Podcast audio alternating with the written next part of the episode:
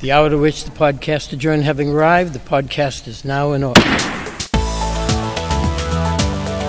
Let's gather in for this week's State House Takeout with the reporters on top of Beacon Hill at the State House News Service. Here's Sam Doran. TV is filling up with attack ads, positive ads, and a Senate candidate chomping on a Fenway Frank. With uh, just a couple of weeks to go until September 4th, the primary races are heating up here in Massachusetts. Matt Murphy, uh, with two weeks to go, many observers expressing concern about what turnout might look like for the day after Labor Day. How are the campaigns adapting? Well, that's right, Sam. I think every campaign that thinks they're in a close race at this point is worried about turnout on September 4th, the day after the long uh, Labor Day weekend. And uh, one way, uh, one surefire way to uh, reach voters uh, that your campaign is targeting when they're not necessarily at home is to go on television. And this week we saw a number of campaigns either retooling their messages and launching new campaign ads or going on TV for the first time. But there are two camps in this election cycle. There are those who can afford to go on TV and those that can't. And I think you saw Governor Baker make an interesting decision uh, this week to go up early, even though he's not expecting uh, to face much of a threat from conservative pastor Scott Lively in the GOP primary with a, a, positive campaign message that's branding him as a, a ticket with Lieutenant Governor Karyn Polito that will deliver integrity, leadership, and results, the narrator says, of the governor looking ahead to the general election. Up in the third district, you saw Senator Barbara L'Italien go on the air for the first time. New campaign ads from Rufus Gifford, Lori Trahan, Dan Koh also advertising up there. So everyone trying to reach uh, their uh, base voters and, and, try and turn them out on September 4th. Is there anything that you can glean from the substance of some of these ads? Well, I think it's always a choice that a campaign has to make whether or not to stay positive and go negative. And for the most part, we're seeing a lot of these candidates stay positive, trying to deliver a message uh, for what they believe in and what they would bring to the office. But uh, in two particular races, I think you saw a slightly different tenor of some of the ads. One in the U.S. Senate race, which is quite competitive. Uh, you saw Beth Lindstrom, not on TV, but in a brand new radio ad, uh, really trying to draw a contrast between herself and Jeff Diehl and John Kingston in that race. And then, of course, you have the race for Secretary of State between Secretary Galvin and Josh Zakim, which has gotten quite nasty over the past week, both in a debate and now we're seeing on the airwaves as uh, they have uh, amplified their attacks with their message in each campaign running two different ads one uh, promoting the candidate in a positive respect, and the other one trying to take their uh, opponent down a peg. Now, you mentioned, Matt, that the governor has gone up on the air before the primary. Uh, now, Jay Gonzalez and Bob Massie are two Democrats running for governor. Uh, do either of them have the uh, funds to get on the air ahead of September 4th? Well, no, Sam. The two Democrats running for governor would be in the camp I mentioned that can't really afford to go on air, or at least, even if they could afford to, it might not be worth it. The governor, according to the most recent campaign finance filings, paid uh, $1.75 million to a DC based ad firm the same day that he went up with this new ad. Uh, all of it, or at least a good chunk of it, probably going towards this first commercial. The Democrats don't have a fraction of that. I mean, the governor still uh, walks into these final weeks before the primary with over six and a half million. Jay Gonzalez on the Democratic side has the most money, but at the end of July he reported only 430,000. I spoke to his campaign manager. They are not planning uh, to go up on the air with any advertisements. Instead, uh, trying to target their social media outreach to voters in places where they're expecting turnout to be high, places like the 3rd Congressional District in the Merrimack Valley, where there's a congressional race, and in the 7th Congressional District here in Boston and Cambridge, where Mike Capuano running against City Councilor Ayanna Pressley. The Massey campaign in a much different position they have very little money, only about $80,000 left in their campaign account. Clearly, not enough to go up on television. They're also focusing on their digital outreach and social media in an attempt to reach voters that way. Thanks, Matt. Thank you. He rose to the high ranks of leadership this session, but back in the district, Representative Jeffrey Sanchez is facing a stiff challenge from a primary opponent. Katie Lannan, you followed Sanchez, the House Ways and Means chairman, on the campaign trail this week. What's the message he's trying to send to voters? Well, one of the interesting things about this the whole situation is it's very unusual for a member of House leadership to face this kind of active primary challenge. Uh, the previous Ways and Means chair, Brian Dempsey, was unopposed the whole time he was in that position. And Sanchez runs with kind of the advantages of incumbency. So even though he had this campaign event this week, Jeff Sanchez, the office holder, not Jeff Sanchez, the candidate, was also out at the Mission Hill Farmers Market later in the week to talk about the, the Healthy Incentives Program.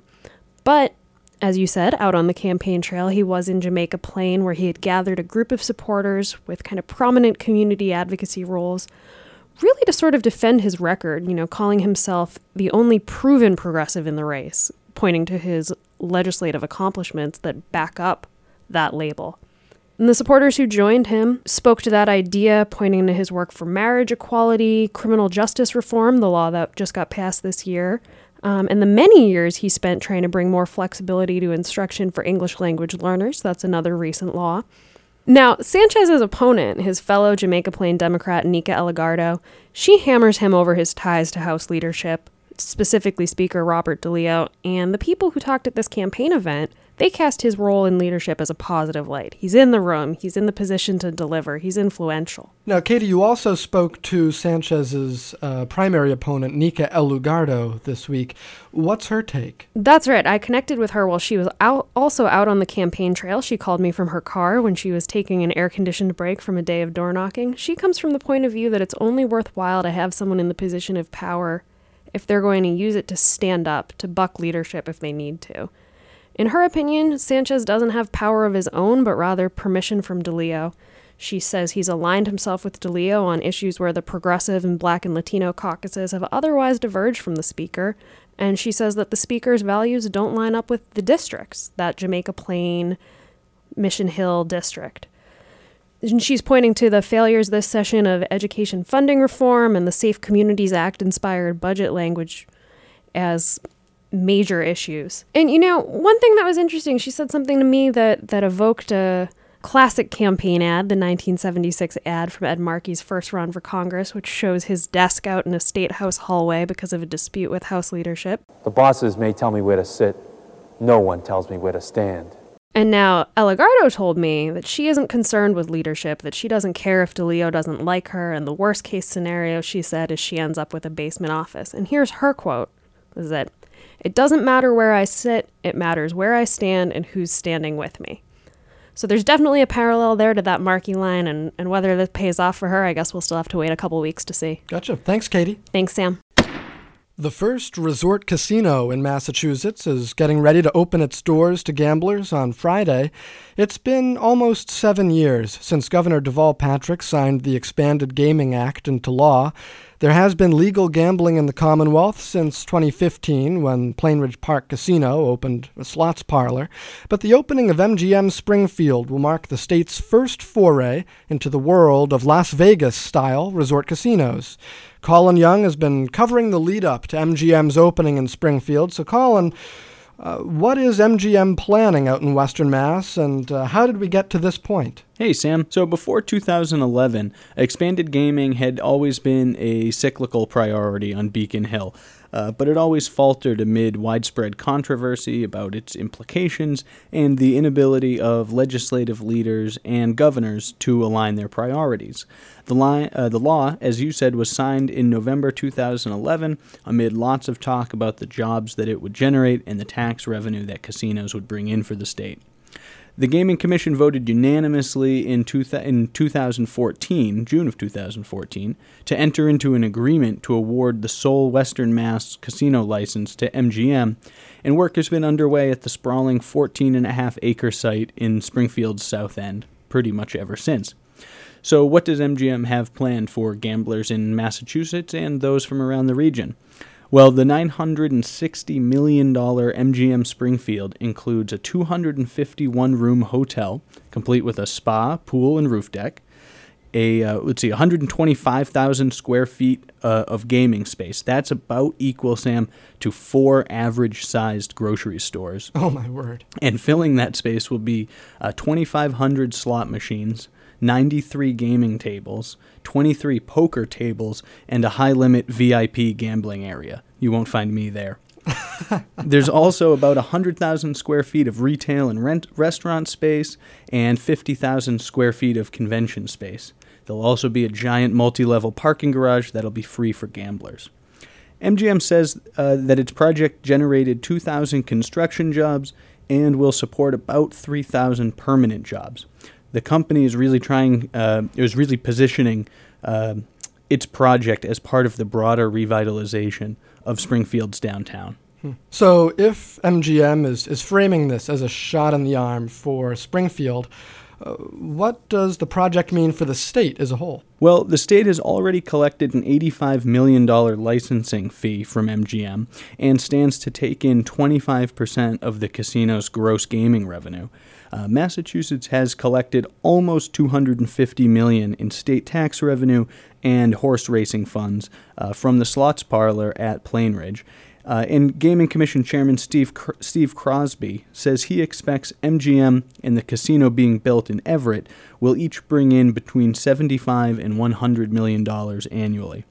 But one quick word of caution here, Sam. Yes. Late last month, the credit rating agency S&P Global Ratings warned that the growth of casinos and the possibilities of expanded gaming online, uh, sports betting, those sorts of things in New England uh, will probably boost state gaming tax revenue in the short term, but they warned that those gains will not be sustained. Gotcha.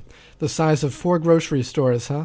Yeah, pretty big. I remember when Super Stop and Shop was a big deal. Yeah, that's right. A little bigger. Yep. We'll see you, Colin. Thanks, Sam. Statehouse Takeout is a production of the Statehouse News Service. And for a daily fix of Statehouse headlines, visit massterlist.com. MassterList with two S's. Thanks again for listening. See you next week.